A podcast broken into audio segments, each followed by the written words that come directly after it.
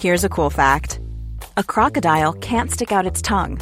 Another cool fact you can get short term health insurance for a month or just under a year in some states. United Healthcare short term insurance plans are designed for people who are between jobs, coming off their parents' plan, or turning a side hustle into a full time gig. Underwritten by Golden Rule Insurance Company, they offer flexible, budget friendly coverage with access to a nationwide network of doctors and hospitals. Get more cool facts about United Healthcare short term plans at uh1.com. Hey, I'm Ryan Reynolds. Recently, I asked Mint Mobile's legal team if big wireless companies are allowed to raise prices due to inflation. They said yes. And then when I asked if raising prices technically violates those onerous two year contracts, they said, What the f are you talking about, you insane Hollywood ass? F- So to recap, we're cutting the price of Mint Unlimited from $30 a month to just $15 a month. Give it a try at mintmobile.com slash switch. $45 upfront for three months plus taxes and fees. Promo for new customers for limited time. Unlimited more than 40 gigabytes per month. Slows. Full terms at mintmobile.com. Have you ever thought about making your own podcast? It's never been easier to get yourself set up, especially if you choose Buzzsprout to host your show. Yeah, we've been using Buzzsprout from the very start. Each week, it automatically distributes your episodes to all of the major platforms like Apple Podcasts and Spotify. It also has loads of tools to help you promote your show. You get a customizable website, you can track your download numbers, and they even help you find a sponsor. We have a special offer code in the show notes that takes you to the Buzzsprout website. Signing up to a paid plan by following the link lets Buzzsprout know we sent you, gets you a $20 Amazon gift card, and helps support our show. Just go to the link in the show notes to find out more. Hello, welcome to New Scientist Weekly, the podcast that brings you the week's most compelling news in science. I'm Tiffany O'Callaghan, I'm New Scientist Features Editor. And I'm Rowan Hooper, I'm our podcast editor. This week we're joined by New Scientist reporter Graham Lawton. Hi, Graham. Hi. Coming up on the show, we have a guide to dealing with risk, something we all need to get better at. Uh, we have surprising news about how the ancient moon seems to have protected Earth. We have a new potential way to tackle the antibiotic resistance crisis, which remains one of the world's biggest health problems. And we find out why scientists have been driving over beetles in their cars but failing to dent them.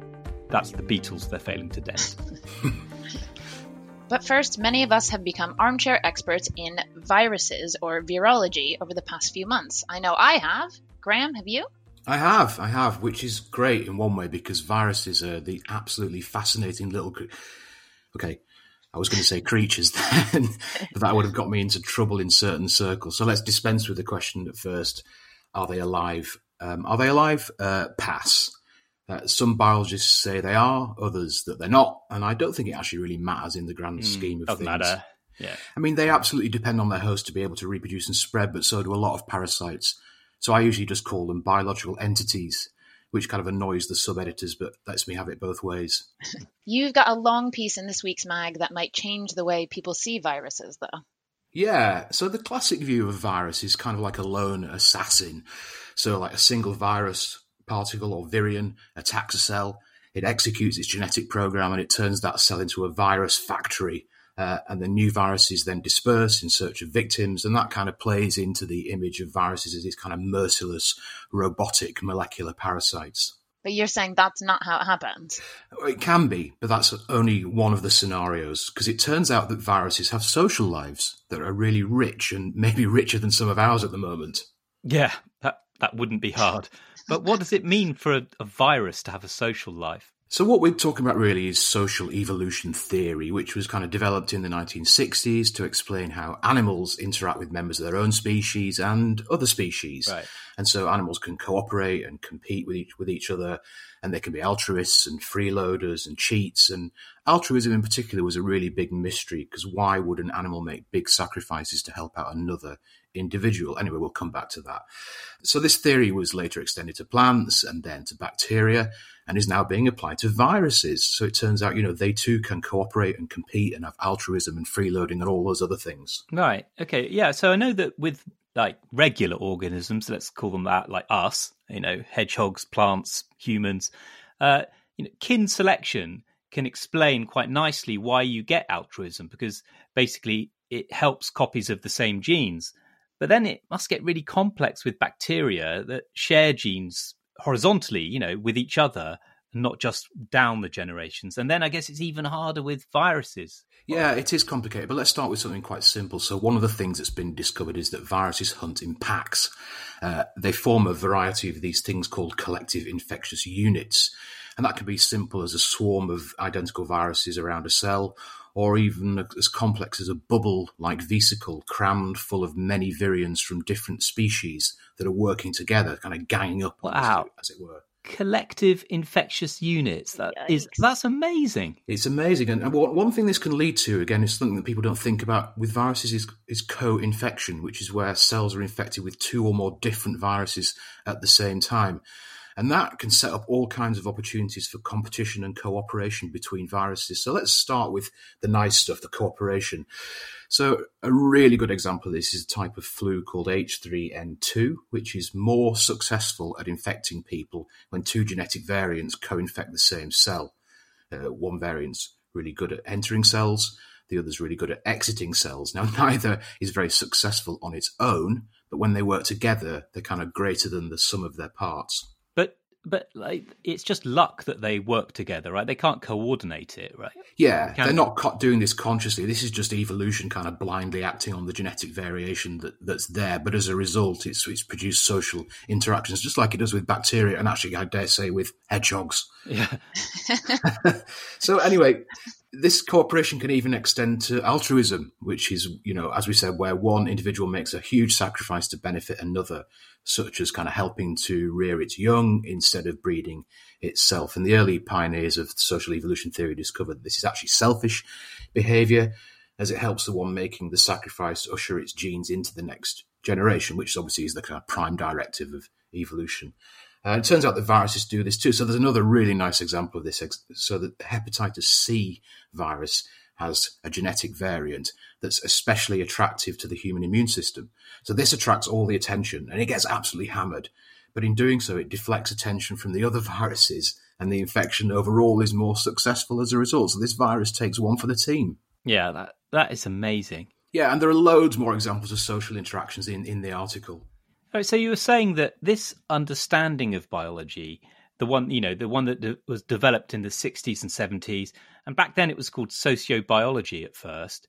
So this new field is it's called sociovirology. Is that in homage to the sociobiology of old? Very much so, yeah. yeah. So it, when it was applied to bacteria, it was called sociobacteriology, and of course they've carried on the tradition and called it sociovirology. So could this understanding of sociovirology help us defeat COVID 19? Yeah, well, you've spotted the kind of uh, the ulterior motive for doing this story. So the sociovirologists I to said yes, it could, but as yet they're not entirely sure how, because at this point they're all intensely focused on understanding the virus itself and its social life is kind of one for to pick up later. But there are there are some hints. So the hunting in packs thing might be quite important for COVID nineteen as it, it turns out that we probably need to be exposed to many more than one virus to get infected. Uh, that might be as few as 100, but maybe tens of thousands, and we don't know yet, but people are working on it. That obviously has a bearing on ways to stop transmission. And co infection might matter too, because it's possible that seasonal flus or colds might inhibit the spread of SARS-CoV-2 or enhance it because there is this thing called super infection exclusion where one virus has got into a cell, it shuts all other viruses out. So maybe having a cold or flu might stop you from getting COVID-19. But do we do we know which way it might go yet? We we literally don't know if it could inhibit or promote. Infection. We don't know yet. We don't oh. know yet, but it, right. I think I think there are some hints that the cold when colds and flu is circulating, there are fewer cases of SARS-CoV-2. I'm not entirely sure about that. But there's also another thing. We, we know that coronaviruses produce lots of things called defective interfering particles, which are basically half completed or damaged viral genomes. Now, these compete for the host cell's resources and slow the virus down a little bit. And that raises the possibility of producing what are called therapeutic interfering particles that are designed to drag it right down to a standstill. And even before the pandemic, virologists were exploring these to use against other viruses and I understand that they've now turned their attention to SARS-CoV-2. So sociovirology could help us get life back to normal. Yeah, I really, I really like the idea that sort of messing with the virus's social life is going to be the key to getting back some of our own. Yeah. Let's hope so. Let's hope yeah. so. That's our sci-fi alert, which means we've got something in the magazine that's already been in science fiction. Rowan? Yeah, there's lots of very cool space stuff going on at the moment. Uh, in last week's show, we talked about the mission to get a sample from Bennu, that near-Earth asteroid. That happened. That went about, that happened successfully, uh, which was quite amazing. The spacecraft got really close to the asteroid, reached out a robot arm, and basically grabbed some rocks and rubble from the surface of the asteroid, and it's bringing it all the way back to Earth. That is super cool. Yeah. Um, but today I want to mention a story we've got about the moon. It turns out the moon might have had a magnetic field of its own, which has really blown my mind, really. Uh, I mean, if it did, it was four billion years ago, but still. So today, the moon is basically a, a dead rock, more or less, with no atmosphere or barely any atmosphere at all, but it certainly doesn't have a magnetic field. Yeah, no, it doesn't have a mag. Even Mars doesn't have a magnetic field. Uh, and that's a real problem uh, if you want to go there. If you want to, certainly if you want to live there on the moon or Mars, because the on Earth the magnetic field is what protects us from all this really nasty cosmic radiation. So why do we think the moon once had one? So rock samples that were brought back by the Apollo missions show that between 4.2 and 3.4 billion years ago, when the moon was more than twice as close to Earth as it is now, it did have a magnetic field, uh, and it was at least at least as strong as Earth's present magnetic field. And NASA scientists have modelled how this would have interacted with Earth and found that the magnetic fields of the Moon and Earth would have combined and created this a really protective magnetosphere. So the Moon really helped protect the early Earth. Yeah, that's the idea. Uh, the sun was more active in its early life. It was ejecting up to 100 times more solar particles than it does now. Uh, and that should have stripped Earth of its atmosphere, you know, and that wouldn't have been any good for life, the evolution of life. But instead, you know, as we know, life has flourished. All thanks to the moon? Yeah, yeah, maybe. um, uh, and the magnetosphere might have kept active for, you know, several hundred million years. But ultimately, the moon drifted away from Earth a little bit. Uh, at its core, cooled down. So the moon cooled and the magnetic field died. Uh, they do, of course, have to do a lot more work to confirm this model, but it's really intriguing nonetheless. I like to think about the moon drifting away from the Earth, and it's still drifting very slowly, isn't it? But it's also really funny to think about the moon having a warm core. Yeah, it did get me wondering if you could terraform the moon, that is, like make it more like Earth and give it an atmosphere and warm it up. Uh, people talk about terraforming Mars a lot, but not the moon because it's so small. It can't hold an atmosphere. But I wondered if you could warm up the core of the moon and get it to generate a magnetic field again. This is kind of ridiculous, and I feel you've yeah, already drifted into the into the you know. Are we already at the science fiction part of the segment? Yeah, yeah. Let's say we are. Um, uh, so on that segment, the sci-fi link that I'm going to go for this week is a book by George R. R. Martin. That's the Game of Thrones guy, right? Yeah, yeah. But way before Game of Thrones, he wrote a story about a, a post apocalyptic Earth that was explored by a remnant of humanity that survived on the moon.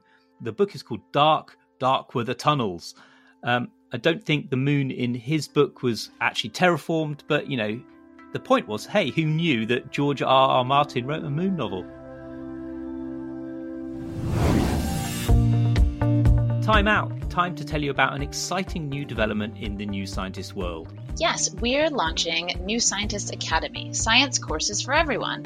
This is our new line of expertly curated online courses to allow you to learn from top scientists about the hottest topics in science. Go to newscientist.com slash courses to find out more. The courses cover everything from the mysteries of the universe to the wonders of the human brain. They're specially tailored courses, including video tutorials, interactive diagrams, and reading resources, plus opportunities for you to test your progress. You can learn at your leisure, anywhere, anytime. First two courses launching this year are The Biggest Mysteries of the Cosmos, which launches in November, and How the Brain Works and How to Make the Most of It, which comes in December. If you register your interest today or soon, you can qualify for an introductory rate. Go to newscientist.com slash courses to find out more. Next up, we spoke a couple of weeks ago on the show about the Nobel Prize in Chemistry, which went to the discoverers of CRISPR gene editing. Yeah, and we said how it's really a technology that's going to change the world, and how because of that, you know, it's something that we talk about in the mag and on the podcast all the time. So it's no surprise that we've got more CRISPR this week. from our award winning reporter, Michael LePage. Yeah, Michael has just won an award at the Association for British Science Writers annual ceremony. He got an award for Best Feature uh, for a piece that you edited, actually, didn't you, Tiff? Yeah, um, Michael did a great job with that. It was about how viruses are being used to infect and kill cancer cells. Right, I'm sensing a theme here with him because uh, this week in the mag, he's got a piece on bacteria that are made into killing machines by using CRISPR. And what are they killing? They're killing antibiotic resistant bacteria. Nice. Yeah. Um, you know, I think this is something we. That was a funny nice, wasn't it? Nice. sound like Borat. Go ahead, do it again. It, it makes me sound like a total creep. No, I, I think leave it. Yeah. yeah, I think this is something we've forgotten about a bit recently. Uh, you know, it's not a threat that's been at the front of my mind, but antimicrobial resistance. Uh, that's when you get superbugs that are immune to treatment with antibiotics. That's one of the World Health Organization's top 10 global threats to humanity. So it's a massive deal. Yeah, it's uh, it's always good to be reminded that it's not just climate change and presidential elections and coronavirus that we have to worry about, but we're also running out of threats there. No, this is an absolute nightmare. Yeah. Um, so if we didn't have effective antibiotics, pretty much the whole of modern medicine would be in danger. We wouldn't be able to treat infections properly and things like major surgery, chemotherapy, um, other really critical treatments would be difficult and really dangerous. Yeah, so even though it's been basically pushed off the news agenda for obvious reasons, it is something that research teams around the world are very much looking at. Uh, and it's a, there's, a, there's a really new, interesting approach here. Okay, so how can you use CRISPR gene editing to kill antibiotic resistant bacteria? So, this is the story we've got in the mag this week. Um, but in brief, you have to genetically modify bacteria to be able to kill the nasty bacteria, but nothing else. That sounds really difficult to do and also sounds a bit worrying because, you know, effectively releasing deadly modified organisms out into the world. Yeah. Yeah. One of the scientists Michael spoke to said, We'd be releasing genetically modified killing machines into the environment. What could possibly go wrong? so, the idea here uh, this is what they've done. They've exploited the bacterial equivalent of sex to kill the nasty bacteria. So bacteria don't have sex like us, but they exchange, it's a bit more boring, they exchange circular pieces of DNA known as plasmids. Uh, and what the scientists have done is make a plasmid with CRISPR that seeks out and destroys any plasmids that carry the genes for antibiotic resistance. And then they add these plasmids to regular E. coli bacteria and these bacteria then become these weaponized killing machines. Okay, so let me get this right. The regular E. coli are effectively weaponized with the CRISPR plasmid after Yeah. some bacteria sex. And then when they come into contact with resistant bacteria, the weaponized E. coli release their plasmids, which destroy the plasmids of the resistant bacteria? Yeah? Right, exactly. Uh, I asked Michael about this, and he said the weaponized E. coli bonk everything inside. Bonk everything inside. Good Which- for them. yeah, which uh, for people who don't know, bonk is an old-fashioned word that used to be a euphemism for sex. Uh, I believe it was listed recently as a, a as a, literally an old-fashioned word that no one knows the meaning of anymore.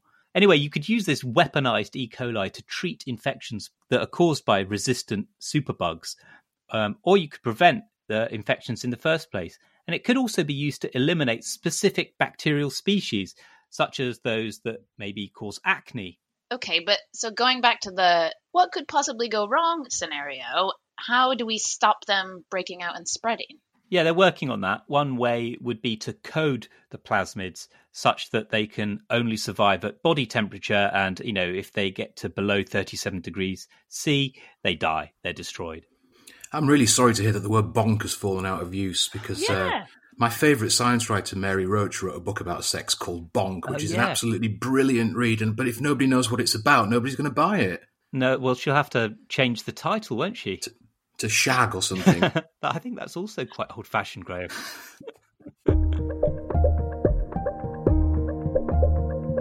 Now it's time for Life Form of the Week, where we give praise to some organism we've been feeling the love for. Yeah, this week it's a beetle with one of the best names ever. Go on. Yeah, it's the diabolical ironclad beetle. And when I read this, this is a story by our reporter Layal Liverpool. I thought she was just being creative here in her description, but that's actually its name, the diabolical ironclad beetle. So, what's diabolical about it, or ironclad for that matter? Yeah, it's the, it's the ironclad thing that is uh, that is notable. It belongs to a group of beetles that are known as the ironclad beetles to entomologists uh, because they can't be pinned out in collection boxes that, using normal entomological pins. You just can't get a pin through them because they're exoskeletons so so hard. So presumably that would have evolved to be that hard so that they can't be, you know, pecked by birds or squashed by bears or Yeah. something like that. Yeah, so, something like that. Um, they can also survive being run over by a car. Apparently, the researchers ran over these beetles with a Toyota. A, a Toyota. Yeah, yeah. They were very specific that it was a Toyota. Uh, you know, I don't know if other car, other manufacturers do crush them. No, they don't really. They're they're uncrushable. These beetles. Uh, so the scientists wanted to know in detail why these diabolical iron ironclad beetles are so tough. So they did compression tests on the exoskeleton, uh, while at the same time analysing it under a microscope and by CT scan. And they found that the exoskeleton was surrounded by a really incredible, tiny, intricate, jointed, interlocking structure that absorbs pressure and soaks it all up and allows the beetle to endure extreme compression. Would is that something that we could replicate? You know, be able to make really tough materials using without having to use steel or anything, so it'd be much lighter. You know, a, a biomimicry type thing. Yeah, so they've designed a, a mechanical fastener based on the structure of the beetle's exoskeleton, and it's the kind of fastener that is used at the moment to join materials such as carbon and aluminium that when they build aircraft. Uh, so yeah, if they can get this working, you could you could get very lightweight aircraft, and that would save fuel and be better for the environment and all that. Um, while we're on ironclad beetles and good names for animals, have you two got any favourite names for organisms? I, I do. Some are actually really deliberately comical, which kind of gives word to the lie that scientists don't have a sense of humour. So, just to return to beetles, there's a group of fungus beetles with a genus name Gelae, G E L E A, which is also pronounced jelly. So, this genus contains five species called, wait for it, jelly bean, jelly donut, jelly roll, Jelly jellyfish, donut. jellyfish, and the best of all, jelly belly. Oh, love it. I, I've got another one. Uh, there's a really beautiful octopus called Wonderpus photogenicus, which is its official scientific name. It's not as good as jelly bean, though. The pandemic has required all of us to suddenly brush up our risk management skills, and that's not an easy thing to do. It's really hard to make meaningful assessments of risk. So, in the mag this week, we've got a big piece. It's the cover story, and it looks at how we can do this sensibly. Tiff, why is it so difficult? So it's hard for us to make sense of the constant barrage of statistics on everything from infection rates to rising death tolls, in part because of the way in which the information is presented, but also in part because of how we respond to it. Yeah, how's that then? There are a few things that influence our response to risk. One major factor is that this pandemic is a new, unfamiliar threat. And given the constantly changing figures and information about it, we aren't able to slow down and get to grips with it as we have with many of the other risks we face in daily life. That all makes it feel very dramatic and, and quite scary. So the emotional impact skews how we think about it. And presumably that does matter. Yeah, because it means we make make choices that put us in even more danger. So a famous example of this is what happened in the US after the attacks on September 11th. In the aftermath of that, people became so afraid of flying that more and more people chose to drive places instead. But as we all know, driving is much more risky than flying. So one analysis found that in just a few months after the terrorist attacks, so many more people chose to travel by car that an extra 1,600 Americans died on the roads. Wow. Uh, Are we making similar dangerous trade offs now with COVID? Yeah, we seem to be, unfortunately. Pretty early on in the pandemic, it was already clear that in many places around the world, far fewer people were going to the emergency room or, or A&E for heart attacks and strokes. But at first, we couldn't exactly say why. You know, was it possible that actually fewer people were experiencing them for some reason? But now we have the data to look at, and unfortunately, that's not the case. Instead, it seems that people were so afraid of picking up COVID 19 if they went into the hospital that they simply didn't go. And that's had some pretty devastating results. One recent study in England and Wales found that in the early months of the pandemic, this led to an extra 17 deaths per day compared to what we would normally see. That's that's awful. So, but what can we do about it? How can can we react differently to all those stats and numbers so that they don't make us so afraid, or make, or you know, they don't make things worse? Yeah, we go into this in the in the magazine in some detail this week, or uh, our writer Dan Jones does. Um, but there are some really helpful rules of thumb. So, to start with, simply being aware of how the information we're hearing is impacting us emotionally can make a big difference in how we interpret it. And another thing is when you hear some alarming statistic that, you know, such and such a thing doubles your risk of death or, or whatever it may be, have a closer look at what the numbers actually refer to. You know, specifically, is it pertaining to your absolute risk or your relative risk? Oh, yeah. Give us an example of that then. Okay, so if you have an absolute risk of, say, one in 100 of something happening. That's yeah. pretty low. And if that risk were to double, so your relative risk was twice what it was before, it is still only two in 100, which is still pretty low. Right. But if you only thought about it in terms of the relative risk, that you've got twice the risk, that sounds pretty alarming. Yeah. Um, it's okay. What else can we do to feel more comfortable thinking about you know navigating risks in the months and and definitely years ahead that we're going to still be dealing with covid-19 so we we give a few different suggestions but one practical suggestion that really sort of resonated for me is to think about the risks you face in terms of a weekly budget for potentially um, risky meetups or contact with other people. Oh so that's a bit like the radiation budget that astronauts have. Yeah kind of. You can set yourself a budget you know you can have unlimited low risk outings like going for walks outside um, maybe and then a certain number of higher risk outings like meeting friends indoors or traveling by public transport. You can set yourself a contact budget that you feel comfortable with then you can keep to it how do you calculate how risky those different situations are so we spoke to the epidemiologist eleanor murray at boston university about this and she said when you're thinking about this, there are four main things to keep in mind the person, place, time, and space. So, person refers to how many people will be where you're going, and how many of those aren't people you see regularly or aren't in your bubble, so it could increase your risk of exposure to the virus. Place and space are whether you'll be inside or outside, or if there'll be decent ventilation or adequate space for you to maintain social distance. And time is how long you'll be there. Then you can see if you can tinker with any of those factors to make a meetup less risky choose to meet friends for a walk outside instead of at a coffee shop, maybe that kind of thing. So, what if you blow your wrist budget? Is it is it a bit like saying, "Well, I've already eaten half the tub of ice cream. I might as well finish it off"? yeah, exactly. And you know, that's exactly what the experts say. Just go totally bananas. No, of course not. Like if you blow through your risk budget, then it just means the next week you have to rein it in. So after that, you know, Zoom quizzes only for you. No, Zoom quizzes nightmare.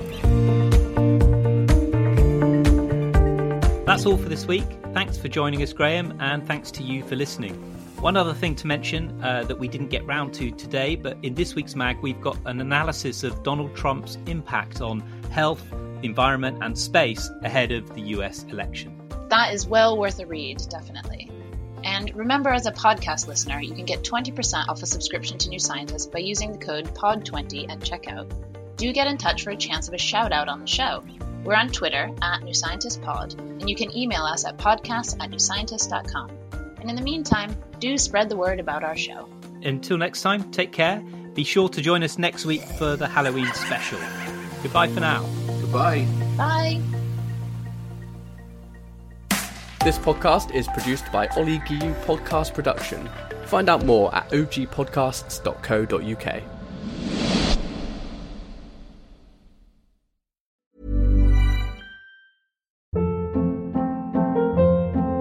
Hold up. What was that? Boring. No flavor. That was as bad as those leftovers you ate all week. Keke Palmer here, and it's time to say hello to something fresh and guilt-free. Hello Fresh. Jazz up dinner with pecan-crusted chicken or garlic butter shrimp scampi. Now that's music to my mouth. Hello Fresh. Let's get this dinner party started. Discover all the delicious possibilities at hellofresh.com.